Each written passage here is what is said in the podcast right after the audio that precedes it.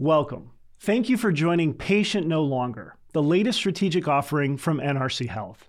After hearing for the need to share stories and collaboration of ideas among like minded healthcare leaders and thinkers, we've developed this exclusive new video podcast. I'm Ryan Donahue, solutions expert for NRC Health and strategic advisor and faculty member for the Governance Institute. It's a pleasure to be with you. And I'm joined today by my colleague, Brian Wynn. Hello, everyone. I'm Brian Wynn, Vice President at NRC Health. We're certainly excited to have you with us.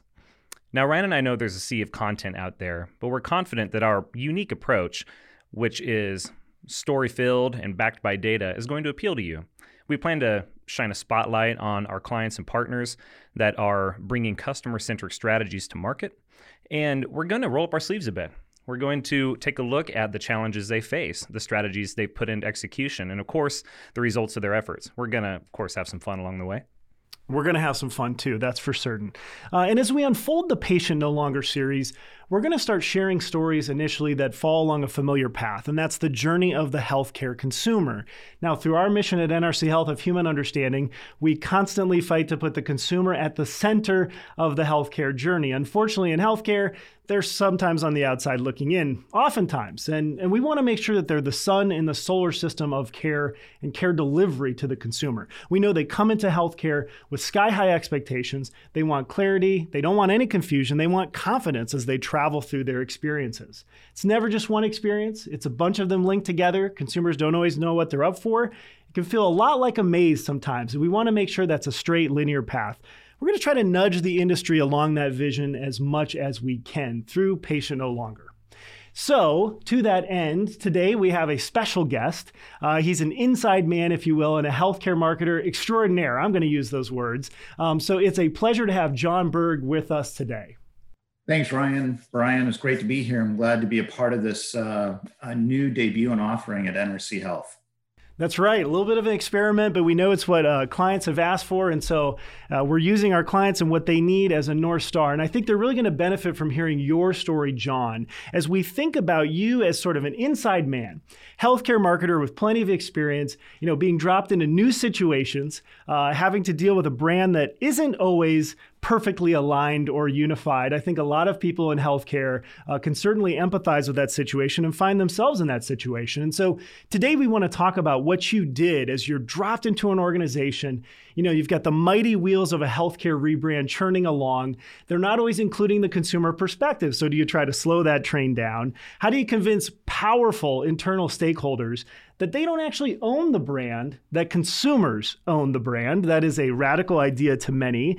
Um, how do you tie a concept like branding, which frankly in healthcare uh, doesn't always have a good understanding of what it is, and it can seem squishy sometimes to healthcare leaders. So, how do you tie a concept like branding to other bedrock concepts like quality and safety and the things that we hear about all the time in board meetings and strategic events? So, I think it's such an interesting perspective that you have. You've had to be a little bit of a gunslinger gunslinger in that process. I know you take on many titles. We'll actually cover a few of those, but we want to talk about John, not in the sense of reading your bio. Everyone has access to LinkedIn, right? Um, John was uh, kind enough to share with us some interesting facts. In his career, he started in LA as a copywriter. So I'm wondering why you didn't pen, you know, Hollywood scripts now, but you eventually started writing for really illustrious products like shoelaces, candy bars, and water pumps. Uh, eventually, John arrived in healthcare and he has never left and we're very grateful for that. Um, his work's been defined by building healthcare brands. You can hear that word brand a lot today. Brand, brand, brand. And John has such a unique perspective in the industry. It's taken him in this brand building journey that he's had from Michigan to Colorado to Florida. One of his successes is his wife, Chris. She's a patient listener, an astute advisor, and she's actually been in healthcare longer than John. So he's got someone at home to bounce ideas off of, and she's worked in capacities that allow her to see healthcare from the ground floor, which is such an important perspective.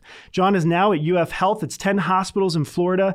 Uh, they've got a college of medicine that's a top 20 medical school. They're a leader in research, 4,000 clinical research studies out right now. So you've dropped into a really interesting situation at UF Health. And if John's title could be something other than in marketing and what he's been as such an important role, it'd be brand road warrior slash evangelist that's got a kind of an interesting visual to it. strategist, cheerleader, internal promoter, counselor, and even sign expert. I have a feeling we're going to get to signage at some point here. But, John, as we think about this and the idea that you've come into an organization for intents and purposes, and whether it's your title or not, you're sort of the owner of the brand, and not everybody knows that. And now you're in the middle of the situation. Talk to us a little bit from that perspective about what that's like to walk in those shoes. Yeah, thanks, Ryan. First of all, that's a, a generous introduction, so I appreciate that. That's that was that was awesome. Um, you know, I we had the opportunity to come into Denver and into a health system that formed out of uh, a merger, which is a pretty common situation today in healthcare, where we had a, a regional Catholic system by a local community based healthcare system. And that merger had happened about three years before I got there. And they had made no progress over those three years moving towards a unified identity. And that was really something they wanted to do um, was how do we get to a unified identity? I think that the challenge is in that situation was that there was just a lot of emotion. There was a lot of, um, uh, I would say, passion, but what that was built off of was often perceptions of what they were a part of sometimes. So, you know, when I got there, it was a chance to come in with fresh eyes, take a step back, and kind of assess the situation. You know, kind of kind of do an audit of what's going on. And you know, I think uh, as a part of the audit, one of the things we found, you know, is that while you're in the boardroom and you're talking about the system identity in the hospitals, everybody thinks about these the, the main identities that they have. And in this case, it was like two main identities. There was the Sisters of Charity of Leavenworth, and there was Exempla, which was a, a regional brand in Denver. And they don't really think lower than that. So what we did, what I did was work with the team to both look at to see what we had on file. And then secondly was to go and drive and travel to these campuses and just evaluate. And you know, I loved um, I had a chance to drive one of our campuses. It was a fairly large campus. It had about 15 buildings on it. They had 27 major signs, not talking about the small little directional sign, but like 27 signs. Um, and I think on the signs, I counted at least five different major logos just on this one campus alone. So we assessed that. But, you know, the assessment kind of went deeper, which was really to kind of evaluate, you know, what not only what are our opinions, the stakeholders about these identities and the system brand names, but what did consumers at that point think about those same identities? And you know, the, the, the, decision at that point when I first got there was we need to move to one or the other. And as we learned and assessed more, we, we discovered there were some significant issues with both of them. So the Sisters of Charity of Leavenworth was a very historic organization. I mean, they, they were founded in the 1850s and just a terrific story. But how it was being portrayed in the different regions varied quite a bit and there wasn't a lot of passion for how it was being portrayed in in terms of logos and how what that identity looked like.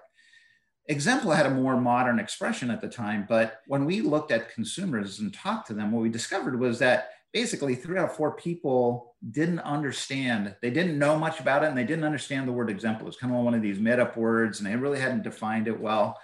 So you know it was assessing both the visual aspects, but then also digging into the data, digging in to understanding where they uh, where they sat as organizations, knowing that nowhere where they are number one or even a number two health system, which is you know which if you're number three or four in a marketplace, that's a, that's a challenge that needs to be discussed in, uh, at the boardroom level and and talked about how do we change that. So I think the first step was assessing. Um, and then, you know, I think from there, it is having a good discussion. It's listening first, understanding the challenges that everybody's facing around the table. So you get a sense of what are we walking into? Where where does this sit on the level of priorities in terms of everybody around the table? That that brings up an interesting point, one that Ryan and I were talking about earlier, is what what begins that discussion. So brand, of course, is much bigger than it's much bigger than just signage. It's much bigger than colors and, and logos you, have been through multiple of these. So what what is what is the reckoning that happens at the boardroom or at the leadership table that says, all right, this is something that we're going to put months, if not years, into, and eight, nine figures of investment into. You know, what what what do you find to be the impetus of a rebrand just at go? At the system, so I'm going to kind of walk through. Starting at the system, what you're finding today is that there's a lot of um, IT systems and other tools that you're deploying in a system that really can't accommodate multiple identities. Uh, you know, a big one is uh, the EMR. The EMR has to be designed around a kind of a, a core identity approach because it's really tough to manage many idea identities within an EMR easily. And you uh, and that's such an important component. But there's lots of other aspects to how multiple identities make people's jobs harder. And it's seen at a system oftentimes in a system headquarters because they they encounter it a lot because they're trying to deal with multiple hospitals et cetera. I think the bigger challenge is when you get down to that local hospital or that physician group. Typically the the leadership at those at that level they've got lots of problems coming in the front door right? They've got staff that want raises, recruitment problems, uh, medical staff issues. They, they've got lots of things that are coming through the front door that they're trying to fix, solve, react to. One of the things that's not typically coming through that door is the brand identity. That's typically not coming through the door and saying, hey, we got a problem. But it's it's a problem nonetheless. So you've got to sit down and say, where is there a problem? And what's what are the problems with this brand identity? that might exist. And in this case, you know, when you find that, you know, you've got an identity that the consumers really don't understand what it means. You know, what does exempla mean? Um, and that's the big word that's on, on a lot of stuff. Um, that's a disconnect because what you have to do is you have to spend a lot of time defining it before you get to the differentiating prospects and the and, and whether that's whether that's in an ad, a 30 second ad on TV, or that's a doctor patient discussion in a waiting room where you got five minutes you know, not understanding what the entity is and what it stands for is a challenge. We got to bring that forward and understand also that there are probably other issues they're facing that we can probably fix if we move towards a rebrand. So it's having a good discussion, understanding that awareness. And I think, uh, Ryan, when we were talking earlier, we were talking around Lutheran Medical Center and this, this big hospital we had in Denver. And it was a very classic situation around this, right? So you know, I, I, I love the heck out of the CEO that was there. Really enjoyed working with him. But you know, he was very frank. He said, "Look, you know, it's not that branding isn't important to me. It's just it's a lot lower on the priorities considering a lot of these other things I have to do." But one of the things that was a big challenge to him was wayfinding. You know, patients were constantly getting lost in his hospital and his campus and couldn't couldn't fix that. And that was where we had the 27 you know signs and all of them had all the space dedicated to logos and and, and about a third and, a, and then maybe two thirds to wayfinding and so i said you know maybe we can fix this wayfinding problem you've got um, the other thing we talked about was this is the opportunity so it, it may not be a problem but brand is always an opportunity and the opportunity here is to tell a story to tell a story that is um, optimistic, that's, that's focused on the future, that matches with the vision of the organization. Oftentimes, they haven't done branding for a while and they haven't really sat down and thought about it. They also likely haven't spent a lot of time sharing that positive, optimistic story that they, they can share about the future, about where are they going, and what is the role of the frontline care worker or the doctor in that, that journey. So it's an opportunity to, to, to get people focused forward and spend some time talking about something that's really important to the frontline employees. They want to know that vision. They want to know they work in a place that has a roadmap and a path forward, that has aspiration something big, because that's what they want to be. They want to be a part of something big. So being able to connect at that level and get beyond the, you know, the, the issues and concerns of the moment and talk about this some of these bigger concepts that's really what we need to pivot towards when we as the brand champions as the evangelists come into the office it's not about that logo oftentimes it's about that story that we can tell well, and that's so interesting, John, because I think part of the issue with branding is there's so many barriers. What's crystallized for me in listening to you is all of the different barriers, all the landmines that are in place. And on the other side of that is a very simple story that's unifying that that says who we are. But you've got barriers in front of that, including, you know, in your situation in Denver, that was the system office, which really wasn't a hospital at all. And so you're seen as this corporate entity. Then you've got hospitals nearby, but you had hospitals in Montana and California, and you had a legacy in Kansas. And I think a lot of listeners and viewers will really empathize with that idea that that we've got this brand and i love what you said about made up words. Healthcare is like the home of made up words and you've got this brand that is scattered about. We've got all these regional differences cultural differences. Even if you're a standalone hospital you know that there's layers of differences that might correspond with the floor of the business park building. And so you've got all these channels to navigate to try to get to that simple story. Um, what are some of the things that were effective for you in doing that? I know you had some of the skills and you developed some of the skills but i think of for example specific hospital CEOs who you've already touched on, they can be a real barrier because people think, well, gosh, I'm a marketer. Um, how am I going to get through this particular barrier? This is a CEO who's probably dyed in the wool and doesn't want to change. Talk to us a little bit about as you went through those channels and kind of ran that gauntlet to get to that one story. I have a lot of respect for someone who's a CEO of a hospital. That's a tough, tough job. It really is. I don't think that they're resistant to change. I really don't. But I think that they're managing multiple changes that are going on at the same time. And how much change can they and do they want to take on is always a question at the table. Um, because they've got, you know, they've got to do lots of different things, whether you're talking about quality improvement initiatives with, with doctors or just, you know, they've, they've got a lot of tough nuts to crack. And what they don't want is they don't want another one plopped on their table. That's what they don't want. They don't want another problem brought there what they do want is they want, I think, to have a partner that can work with them and go forward into solve uh, into addressing some of these problems. So the story, and I'm, I'm focused right now on the boardroom because I think the story has to vary depending upon your audience. And you've got the boardroom story, but you also have the break room story and the living room story, which are different. We can talk about that in a minute. But in the boardroom, you know, it really is, it's not about lots of charts and graphs. And we, we get trapped ourselves into, you know, what do the charts and graphs say? But it's about coming out with some of those key points. So one of them was saying, you know, for right now, when it comes to awareness and preference in our main market, our brand is number four out of four brands that exist in the market. And that is something that has to change.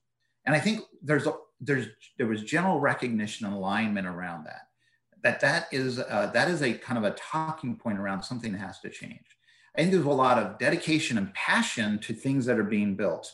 I think that dedication and passion gets in, in a discussion, discussion oftentimes gets pushed and focused on the logo, right? So whether you're talking about a hospital CEO or a doctor who's got a busy practice, or even like a, a, a director of an ER that's running a, a, good ER, you know they've they've got a lot of passion about what they're building but they transition that passion to the logo. And I, you know to me it's important for us to separate some things here. The logo that hangs over the door is important in some aspects. I'm not saying it's not important but it's not the brand. And it does it's not about what's happening inside that door the care that's being delivered. And that is the brand. And that's what we've got to get to is how do we tell that story? But that story at that er at that hospital is consistent and align with the same story as the doctor practice across town or the rural hospital up north, et cetera. And if we can tell a story that's common across them that resonates with the public, now we start seeing people wanting to engage with our brand. And that's where, you know, oftentimes we're looking for the in the data the things where there's disconnects, where there where things aren't resonating, where the brand isn't helping. Because the brand can do one of three things. It can either be uh, helping it's neutral isn't doing anything for you or it's a drag on you. It's you know people and we all have a little bit of each of those flavors. So we got to figure out what it is in the data that's driving and and where does this brand sit relative to all the challenges the person across the table is facing? And then what does it look like when that brand is helping you? That's the other thing. I think you know, a big moment in my career was when we were up at Sparrow up in uh, in Michigan. We had uh, gone and um, we had rebranded on the logo, but we began also telling a story. It wasn't a first starting point. We, we when we got there, everybody hated the logo. It was like change that logo as fast as possible. Very different situation than what I encountered in Denver, but we knew we needed to pivot to a better story. We began telling a story in a consistent way in the public, and we, we began to see that resonate. And over time, when you start seeing the brand um, preference rising on a consistent basis in the data, um, we then started seeing market share rising on a consistent basis in the data.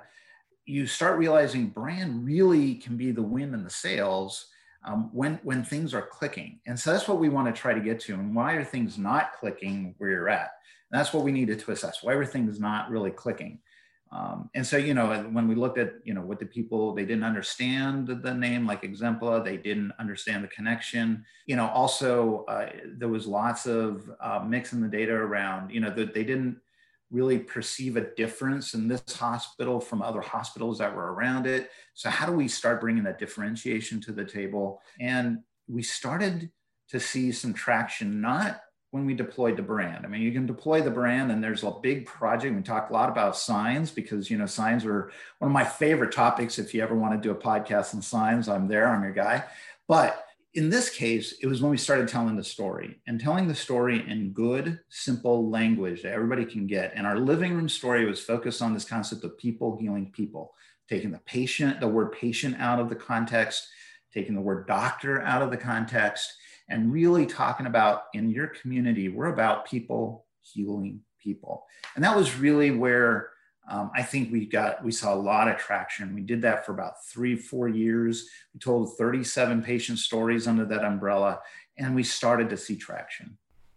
Yeah, that's great. I think what you said about brand, it can either hurt, help, or do nothing for mm-hmm. you. Uh, we could probably come up with three brands that fit each category just right. in no time at all. That actually be kind of a fun, fun game to try.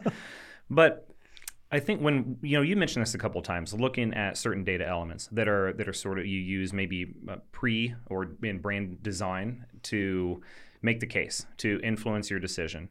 Uh, certainly, you, mentioned awareness, preference, even market share as sort of these these markers, these indicators of of you know either failure or success.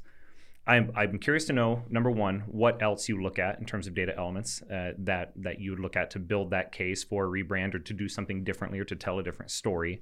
And then number two when you have done the work when when you've created the new brand does it challenge you uh, does it challenge leadership to think about a new definition or a new metric of success uh, that you maybe might want to add to the recipe yeah, great question. You know, I think um, I've always been lucky at, at, the roles I've been at to have access to, uh, and and I've always made sure I had access to NRC Health to the uh, market insight uh, data. And I think there's a lot of great data, and I think that's a starting point. Um, is understanding, you know, awareness and and obviously the brand preference and, and the service line preference, but also digging in, I think, to some of the brand arc metrics. You know, I love the personality question and, and understanding digging into that almost at a facility level too, because that can vary a lot based off the market. If you see a facility where you have high kind of high negatives or people compared to love hate relationship or an enslaved relationship, um, you know you've got some issues there. You don't maybe not know what they are, but you know you've got some issues there. So that's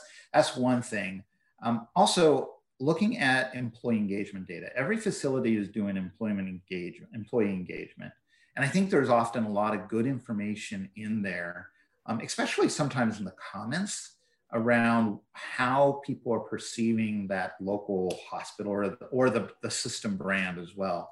It's really important to go out and talk to consumers as good as the data is that you might have access to is to go out and talk to consumers and focus groups and listen to them. And I, I, alluded to this earlier, but that's where we learned in a focus group that people didn't understand what this word exempla was. You know, and, and most of not, a lot of had not heard of it, but even those that had heard of it, um, who were even patients there, they didn't understand what it was and what it meant.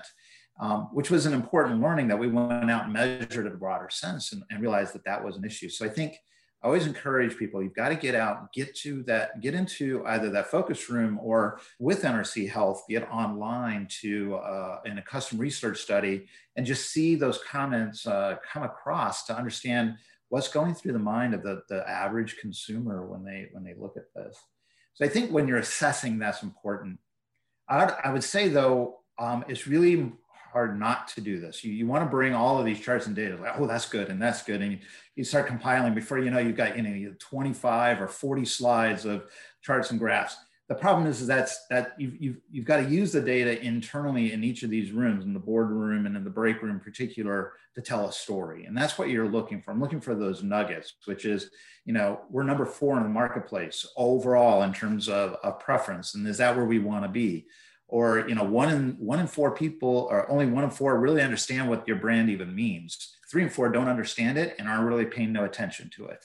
So these are kind of you, you look for those nuggets. But longer term having that what i like about also nrc health market insights is having that continuous data over time. So you're tracking those metrics however you cut it quarterly annually monthly, um, whatever makes the most sense in terms of the end that's being collected and, and the markets that you're looking at um, is really important. You asked a question about some thoughts around what else we can look at in data. And, you know, one of the things, a couple of things I'm, I'm toying with right now. One is when we look at Google, there's a ton of data at Google and Google Analytics, Google My Business, and, and some of the metrics that, that search brings to the table one of the things I think is really important that we've got to maybe look at is how often in search is branded search an option? How often are people looking for your brand when they're going to search versus a doctor near me or a hospital near me or something like that? Um, I think that's important. I don't quite know what that's going to tell us in the future, but I think that's a great gauge of consumer sentiment that we can have access to. Um, the other thing is, is really as we progress, as technology progresses, we need to have this ability to engage all of our patients in timely, relevant, personalized messages. And the question becomes when you have that capability, a CRM capability where you can send messages to consumers on a regular basis, is some of these metrics around how often they're they opening and clicking through, if you're sharing stories, things like that. I think that that brings a lot of insight. Um, and that's also the same thing goes for employees. How often are they wanting to engage with the content that you're offering them? Well, and I love that, John, because you're very fluent in the data and you can talk about preference and loyalty and differentiation and all those sort of things. I think a lot of marketers are getting very comfortable doing that. But what was so interesting is when you came into the situation in Denver, for example, uh, you didn't have that data right away. You had access to snapshots of data, and sometimes other marketers will come into a situation where it was very expensive to do a point in time study um, and they don't really have the capabilities to go out and do the data right away. Whereas you were able to rest on some of the continuous data to tell a continuous story to you. And you really mined that for the insights that you needed to work with stakeholders. I think we'd be the first to agree just getting in front of people and showing them all the data in the world, even if it's from NRC Health, and we'd love that you do that. But that alone is not going to get people especially certain types of stakeholders, which I'll come to here in a minute, it doesn't get them to where they need to to feel that that's exactly what they have to do, right? It's the chart is never an aha moment of, well, then we've got to do this strategy. I think that's never more true than with physicians. And I'm, I'm thinking of people that wouldn't suffer through 40 slides or 25 slides or even 10 slides sometimes from a marketer. You obviously, in your different stops, have come across that where you're representing the brand, you have the data, but now you're in front of people who use a whole different set of data in their day to day lives, and that is the doctor. Talk to us about that situation and maybe the king of all barriers for some healthcare marketers of getting the doctor on board with what you want to do. Yeah, you know, doctors, again, doctors are so bright. They're, they're very smart people they also have a different view of data. So, you know, you know, they, they live in a world of clinical trials, of double blinded tests, of, you know, so for them getting into the data is is always a bit of a challenge um, because they they bring a lot of smart perceptions to the table. Not more than a few of them do think that they're also experts at marketing. So you always have to have that issue that you're trying to overcome when you're sitting across the table for them. But i think with a with a doctor i actually oftentimes don't bring a lot of charts and slides. I mean it's just it's it's you can and they will listen patiently um, but they they you know the data they, they're always going to be skeptical of, of this data. So to me, the question is, is what, what are what is our story that we're trying to tell? Why are we trying to do this branding? What, what is the important outcomes we want to achieve when it comes to a new brand, uh, you know, rebranding or, or resetting of the brand, however we phrase it in, in various systems. And I, I, I think for them, it, it comes down to just a couple of oftentimes things. One is that brands first of all brand when we, when we're in a room with a doctor we're talking about brand and they often think it's about logo and we try to tell them it's not about logo but it is about logo often like to back out of it and say first of all let's set the table in terms of context here when you're sitting in a room with a lawyer and you're looking at a contract you don't spend a lot of time talking about the signature block, right? You're spending a lot of time talking about what's in the contract. The logo oftentimes is the signature block in whatever we're trying to say, whether we're, we're sharing information with a patient or we're talking to consumers in a broad way in terms of, a, of an ad um, or a mass letter that's going out to our patients, et cetera. You know, we need to talk about what we want to say. What's the story we want to tell at the top? That's far more important oftentimes than the signature at the bottom. That said, we don't want to have lots of different signatures. We don't have want to have lots of different vessels because we're spending money to bring meaning to these vessels. So that's all a, a brand identity is. Is at, at, first when you roll it out, it's a bit of an empty vessel that you then over time are going to invest to fill with positive messages and perceptions. If I have two, three, four different ones, then I have to divide my funds or quadruple the amount of money I'm spending to try to fill all of those with meaning. And I think over time, that is where we get ourselves into trouble. What we want to do is make sure that when we're talking about the great things we're doing at the hospital or um, as a system, that's also the same great things we're doing at that practice for that doctor, for those patients. And how do we make sure that that meaning affects all of them so that when, when they're talking to a patient, what we've hopefully done is provided a positive perception of where we're going in terms of quality overall, where we're going in terms of vision and the story of optimism that we're telling. So they don't have to spend time doing that in that five minutes that they have with that patient, and they can get about taking care of that patient and getting them to the next stage of their care plan. So I think that's where we try to bring them along is really kind of back out of this and, and, and really just apply some basic common sense logic to the situation at hand.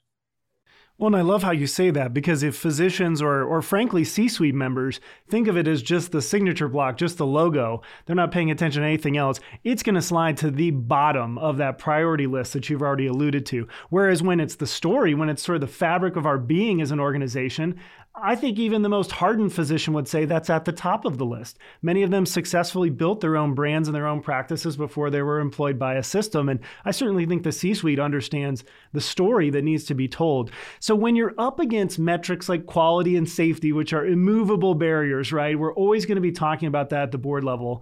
Um, tell us a little bit more about how you get from logo up to story and maybe some other techniques or situations in which you've been successful and moving brands brand to a higher priority than maybe it would be originally slotted?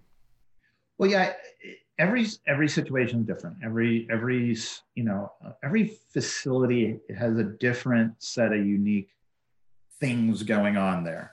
And so, first of all, when, uh, going back to the beginning, when you assess the situation, it is really important to get on the ground out to each of these locations because, um, you know, my, when I was at SCL Health, what is important and what is relevant in Miles City, Montana, which is where we had a critical access hospital, is very different than what was relevant in downtown Denver.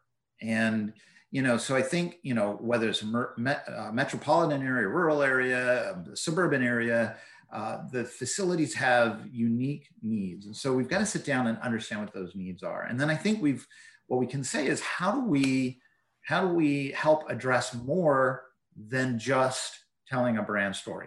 What, what are the issues in this community versus this community? And what's important to that CEO or that doctor at that, you know, at that point in time? What's most important to them? Um, and within that context, then there's always going to be alignment that we can we can vary our rollout at this location or in this region to accommodate certain things that are really important to that local leadership. A couple of examples. So when we were up in Montana, we had you know three different care sites, and it was really important for them to begin unifying across just across Montana because they hadn't done that historically. You know, how do we how to present a united front um, within the state and within the regions? Um, so we were like, okay, we can do that. Let's do that in the context of the brand messaging that we're rolling out, and make sure we have a subset set of, uh, of ad assets and, and marketing material that help us get to that point or you know, similar to the big hospital that had you know 15 buildings and had a big wayfinding issue we sat down, we brought in wayfinding expert. It wasn't a brand expert, wayfinding issue, expert, and saying, what can we do? And we drove the campus together. And they had a, a, series of recommendations that we then rolled out as a part of our, our, our signage package with there. And what we did is we took the logo off a lot of the signs and we maximized space for wayfinding. And we changed how we did wayfinding when we rolled out the, the signs so that we had a good chance that patients would get there and in particular getting to the ER because we missed the first turn, you went to the second turn, you didn't have a chance to turn back to the ER, and you had to loop around the block for like uh, you know uh, uh, like a mile or something like that. So we said, okay, that's a real problem. We got to fix that problem when we do this. We got to do the best we can to fix that problem. So it is sitting down and understanding where people at and what what are the challenges they're facing and it's got to be more like we said it's, it's the just like brand story is much more than about a logo deploying the brand is much more than just putting up a bunch of signs. It is how do we get traction to fix some pretty big problems that they might have in each of these hospitals or regions. John let's actually talk a little bit about telling that story. So clearly you have stakeholders all over the place from senior most leadership uh, of course through staff and associates and, and caregivers and, and ultimately the customer, right? The, the patient family. Uh, they're going to hear things in different ways. Uh, things are going to resonate in different ways. The, the time to take is going to be a little bit different. So tell, tell us in your experience what you've seen to be successful in terms of being considerate to those different stakeholders and making sure that your message is going to resonate as, as well as possible. Yeah, I, I don't know if there's a secret trick. I, I, I keep looking for it, but here's some some thoughts around that. I mean, I, I think that there's a lot of people who spend, I mean, a lot of us spend a lot of time trying to figure this out. One of the first things is is that you know you've got the boardroom, you've got the break room, and you've got the living room. And the boardroom, there's a set of messages that are important, and that's about how do we move from number four to number one, or how do we, you know, um, how do we improve uh, overall perception and awareness that's going to be important within that boardroom. But when you're sitting in front of a nurse in the break room, those things really are not important at all. That's that's not a part of her or his day as they're caring for patients on a floor. For them, I think oftentimes we get down to pride.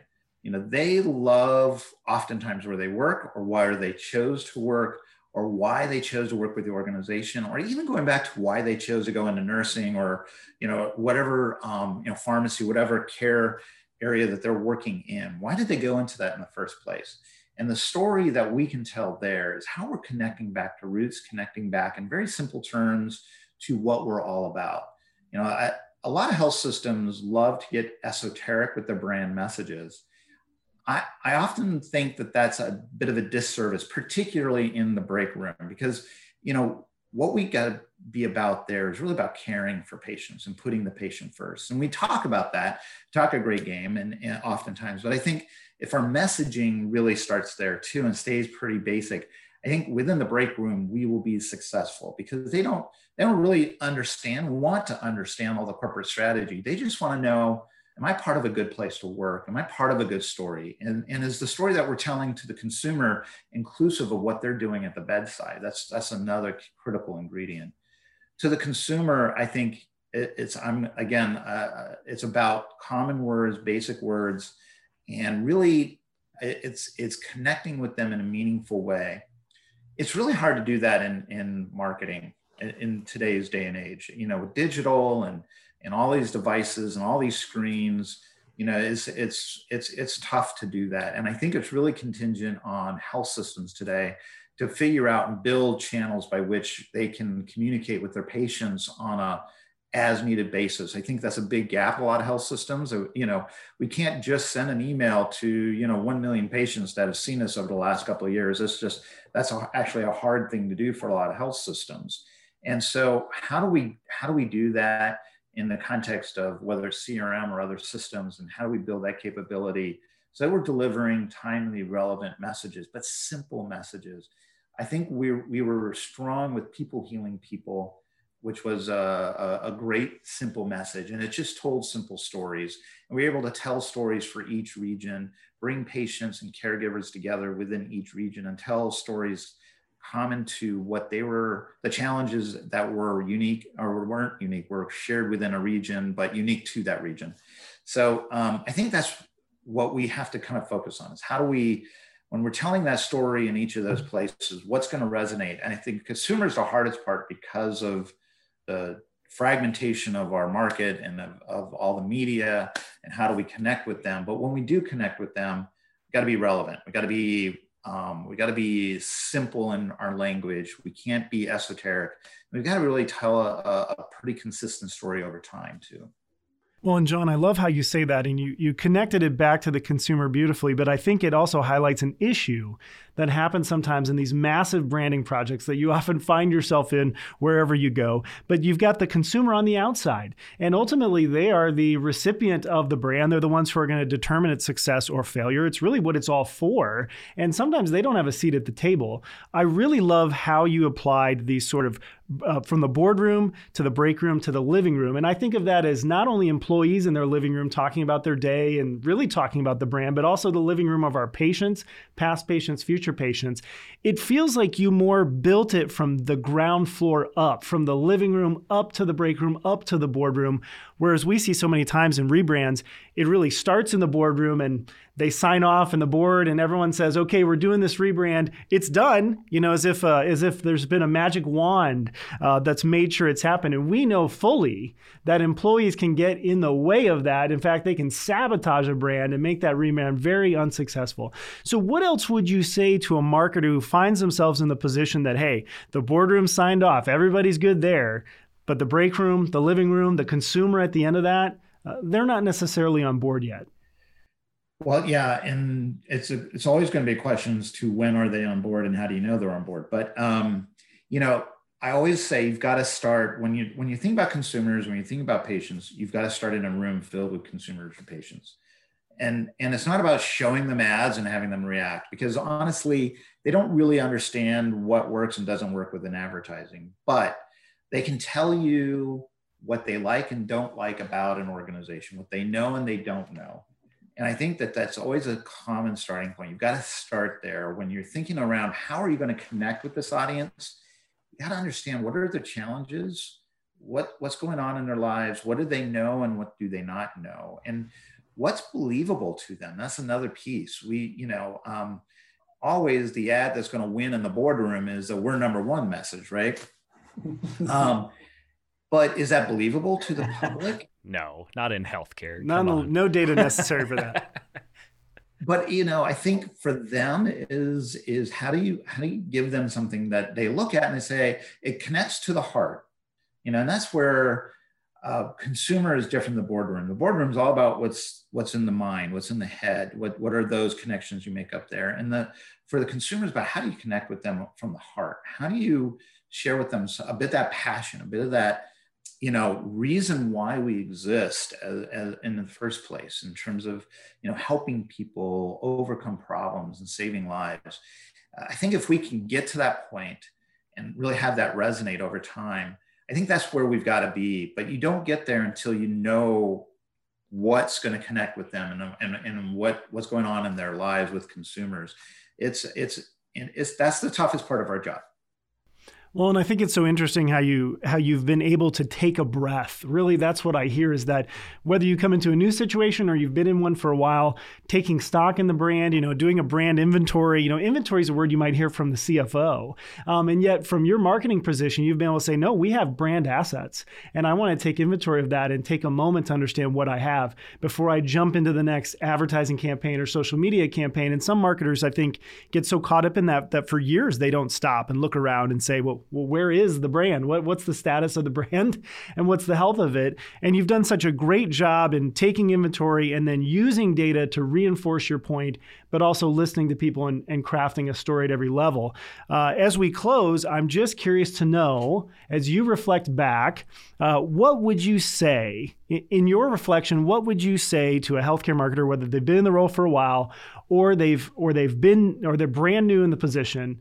Um, and this could also be for another C suite leader who's very interested in branding. What would you say to them that you would want them to do? What's something you've done and you would tell everyone to do? What's something you do differently? As, as you reflect back on your own journey, what would you say to those brand minded folks in healthcare who want to be better? Let me pause and think about that for a second. Great question. You're using your own techniques. That's a good thing. I would. And I would say, first of all, don't assume. I mean, I think we, I think we all want to take that shortcut. We can assume that there's certain things that are common. I think don't assume anything, particularly as it relates to the consumer. Go out, listen, and engage first, um, and hear them. I would say the same thing probably too for employees and stakeholders. You know, it is it is great to get that perspective and take copious notes when you're listening, you know, so that you understand and bring that perspective home with you and can reflect on it. Because as much as I've been in this business and I've talked and sat in focus groups and listened to consumers and talked to consumers myself, I always learn something every time you do.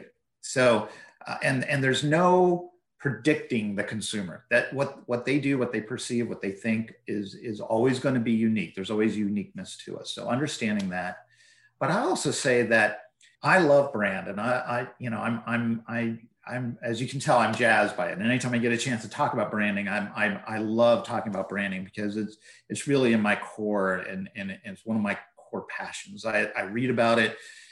But you know what? Um, for most CEOs and COOs and CNOs that I sit across the table from, it's it's the oftentimes it's the one problem that's not coming through their door, right? I've got you know, we've got problems with staffing, problems with doctor, problem quality, problems with go on and on and on, all these issues around, you know, the, the facilities falling apart, the, you know, you name it, there's issues that are coming through the door. They they tend to think that if it's not broke, don't fix it. And it and the only way they and because it's not coming through the door, they don't think it's broken. So that's where that's another challenge is you got to have that story and be prepared to connect with them around what are the challenges? How do you bring that to light? Um, and then, secondly, what does fixing that challenge do to help them with some of these other challenges they're facing? You know, if you have a good brand, the idea that recruits are going to actually be seeking you out, or doctors are going to be seeking you out to work there, or researchers coming to through your front door, or other facilities coming to ask you to be a part of what they're, you know, that or they want to be a part of you. This is this is where um, if we have a good brand strategy over time you start seeing those changes in brand. And that's where i think bringing that opportunity to the table it's not a problem oftentimes it's an opportunity is really important. So i, I would start there. I would say you know don't assume that you know what the consumer is thinking and, and go out and listen and assess and learn. And secondly you know understand when you're sitting down across the table from a busy executive uh, probably brand is not the thing that's coming in that they're thinking is a problem and and that's okay but you've got to get to that common ground. You've got to figure out how do you get to that common ground with them. And and as a result of being able to do this you can help them in several other ways. It's a big opportunity. Well, I think uh, Brian and I would agree that uh, if we think we have the consumer completely figured out, that is the moment where we're absolutely wrong sometimes people do things that are beyond explanation. Like, for example, off camera, uh, John was telling us that he brought his snow shovel from Colorado to Florida. there you go. And just further further proving that old habits die hard, and, and He's we have more to work to do to of challenges. out, to figure out why we do what we do. and I have this great snow shovel. If anybody needs one, just just let me know. Find him in Central Florida. No, this has been wonderful, John. I think you've done such a good job of, of changing the view of branding. It really is a resource, and it's ultimately powered by the affinity that consumers have for that brand. They're the owners of it. It's, it should be built around them. And if you've got consumers that have an affinity for your brand, doesn't matter where you are, and you've been a few places, uh, that's a powerful resource that you as the marketer can leverage um, and you can use in those negotiations uh, that you sometimes have with other C-suite members to realize that uh, that unified brand and get to the story. Um, we appreciate so much your time with us today on Patient No Longer. Uh, we'll love to have you back. We've already got you penciled in on the signage episode down the road a little bit. Um, so this is hopefully not the last we're hearing of you. Well, thank you very much for having me, Ryan. Brian, I've really uh, appreciated the time. I love talking about this stuff, but I'm excited to hear about your other guests because you know, um, there's a lot of smart people working in the healthcare industry as uh, heads of marketing and communications departments. Uh, I always love hearing what they have to say and I always learn something new. So I'm looking forward to hearing the episodes come out. Wonderful. We're Thanks looking so much, forward John. to it as well. All right. Thank you, John. Have a good day. Take care.